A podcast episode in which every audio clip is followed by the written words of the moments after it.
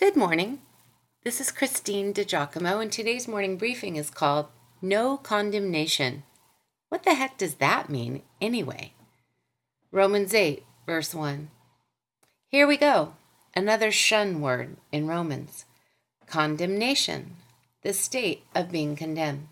We've had justification, the act of being made right with God, and sanctification, the process of the Holy Spirit working in us to make us more like Christ. We have just gotten up close and personal with Paul as he struggled with his own sin condition. And then we turn the page, and he tells us that, in spite of our sin, if we are in Christ, we are not condemned. We are not doomed.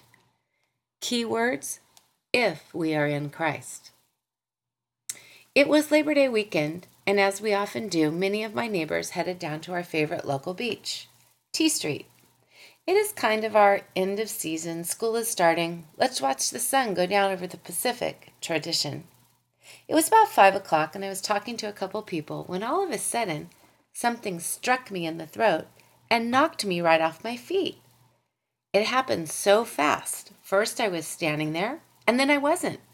In fact, the object hit me in my windpipe just right, took my breath away, and definitely startled me.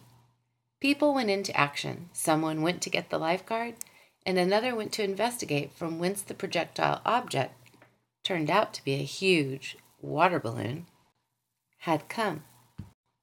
It wasn't long until the culprit was apprehended.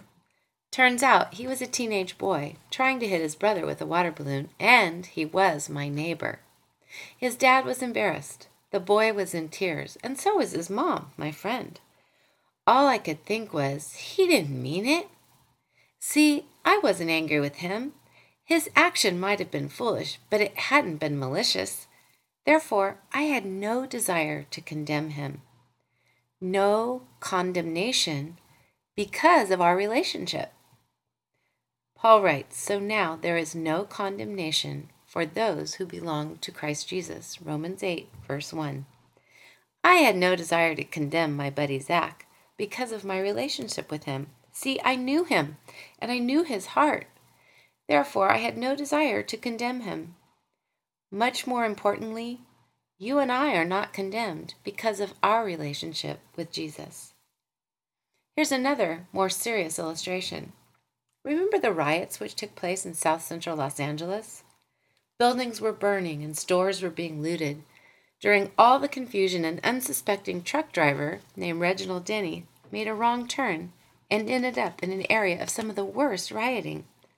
Millions of people were watching as a news helicopter filmed what happened live.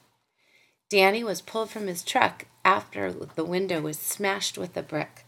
Two men pulled him from his cab and threw bricks at him, beat him with a broken bottle, and kicked him in the face until he lost consciousness, permanently damaging him. Somehow he lived through the ordeal. When the case came to court, the men who had beaten him were hardened and belligerent. They showed no sign of remorse. Once again, the media was filming live as they panned the courtroom. Reginald Denny's face was still swollen and distorted from the merciless beating he took.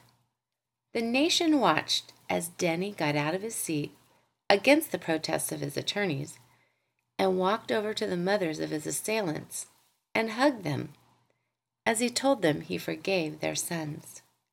They returned his hugs, and one of the mothers said she loved him. Whether or not his actions had any effect on his attackers, we do not know. The behavior exemplified grace.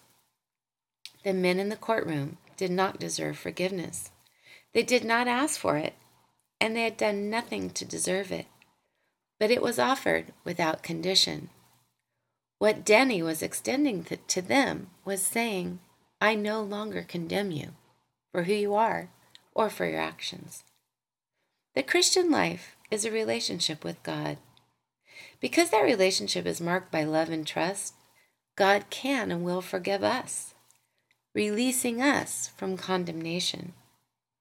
With no condemnation, we are free from guilt free to live, free to love. Now you know what condemnation means.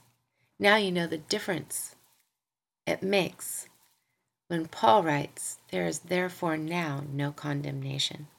If you'd like to read this, you can go to pastorwoman.com, click on Morning Briefings, and the title is No Condemnation. What the heck does that mean?